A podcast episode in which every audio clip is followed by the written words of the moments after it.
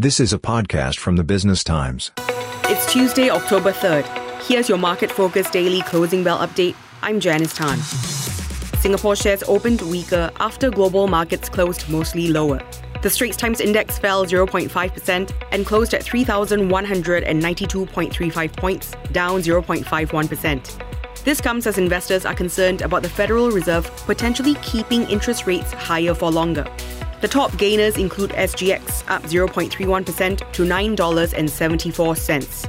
Mapletree Industrial Trust climbed 0.9% to 224, and ST Engineering up 0.52% to 389. Rising 0.37%, CapitaLand Ascendas REIT ended at 270. CapitaLand Integrated Commercial Trust rose 0.55% to 183. The top decliners are Jardine Matheson Holdings, falling 1.18% to $46.03. Venture Corp slid 3.21% to $12.05. Falling 0.94%, Jardine Cycle and Carriage ended at 31.49. Sembcorp Industries down 4.64% to 493, and Hong Kong Land fell 3.63% to 345. This is a podcast by the Business Times.